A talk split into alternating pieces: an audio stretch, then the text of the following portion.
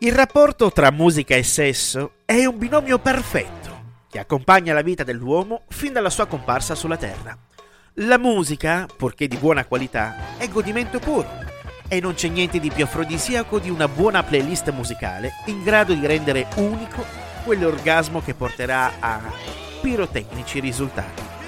Gli dei pagani, solazzati da sacrifici rituali, ascoltavano ritmici tamburi godendo dei ventri vogliosi di lascive fanciulle dai capelli dorati. I baccanali di età romana, celebrati appunto in onore del dio Bacco, erano accompagnati da vino che sgorgava a fiumi ed erano allietati dalla presenza di musicisti che, suonando i loro strumenti, facevano da colonna sonora ad orgiastici riti di accoppamento tra fanciulle di messalinica bellezza e giovinotti, all'interno di un contesto in cui l'unico scopo era portare il piacere alla sua massima elevazione. Il rapporto tra sesso e musica è da ricercarsi anche nell'effetto che quest'ultima dona a chi la ascolta.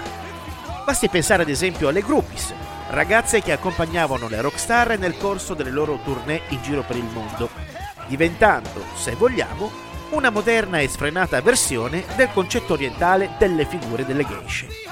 Sono poi veri e propri capolavori musicali, che sono nati apposta per essere il perfetto tema musicale di una scopata memorabile.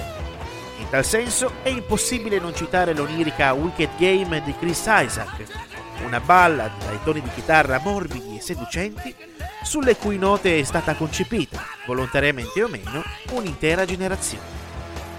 Ma questa non vuole essere una fottutissima classifica con le dieci migliori canzoni da utilizzare per acuire i vostri orgasmi. Per quello ci sono già le riviste con le quali vi ammorbano le vostre mogli e fidanzate.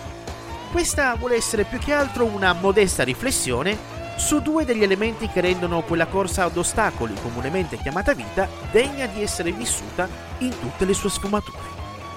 Ah, e un'ultima cosa.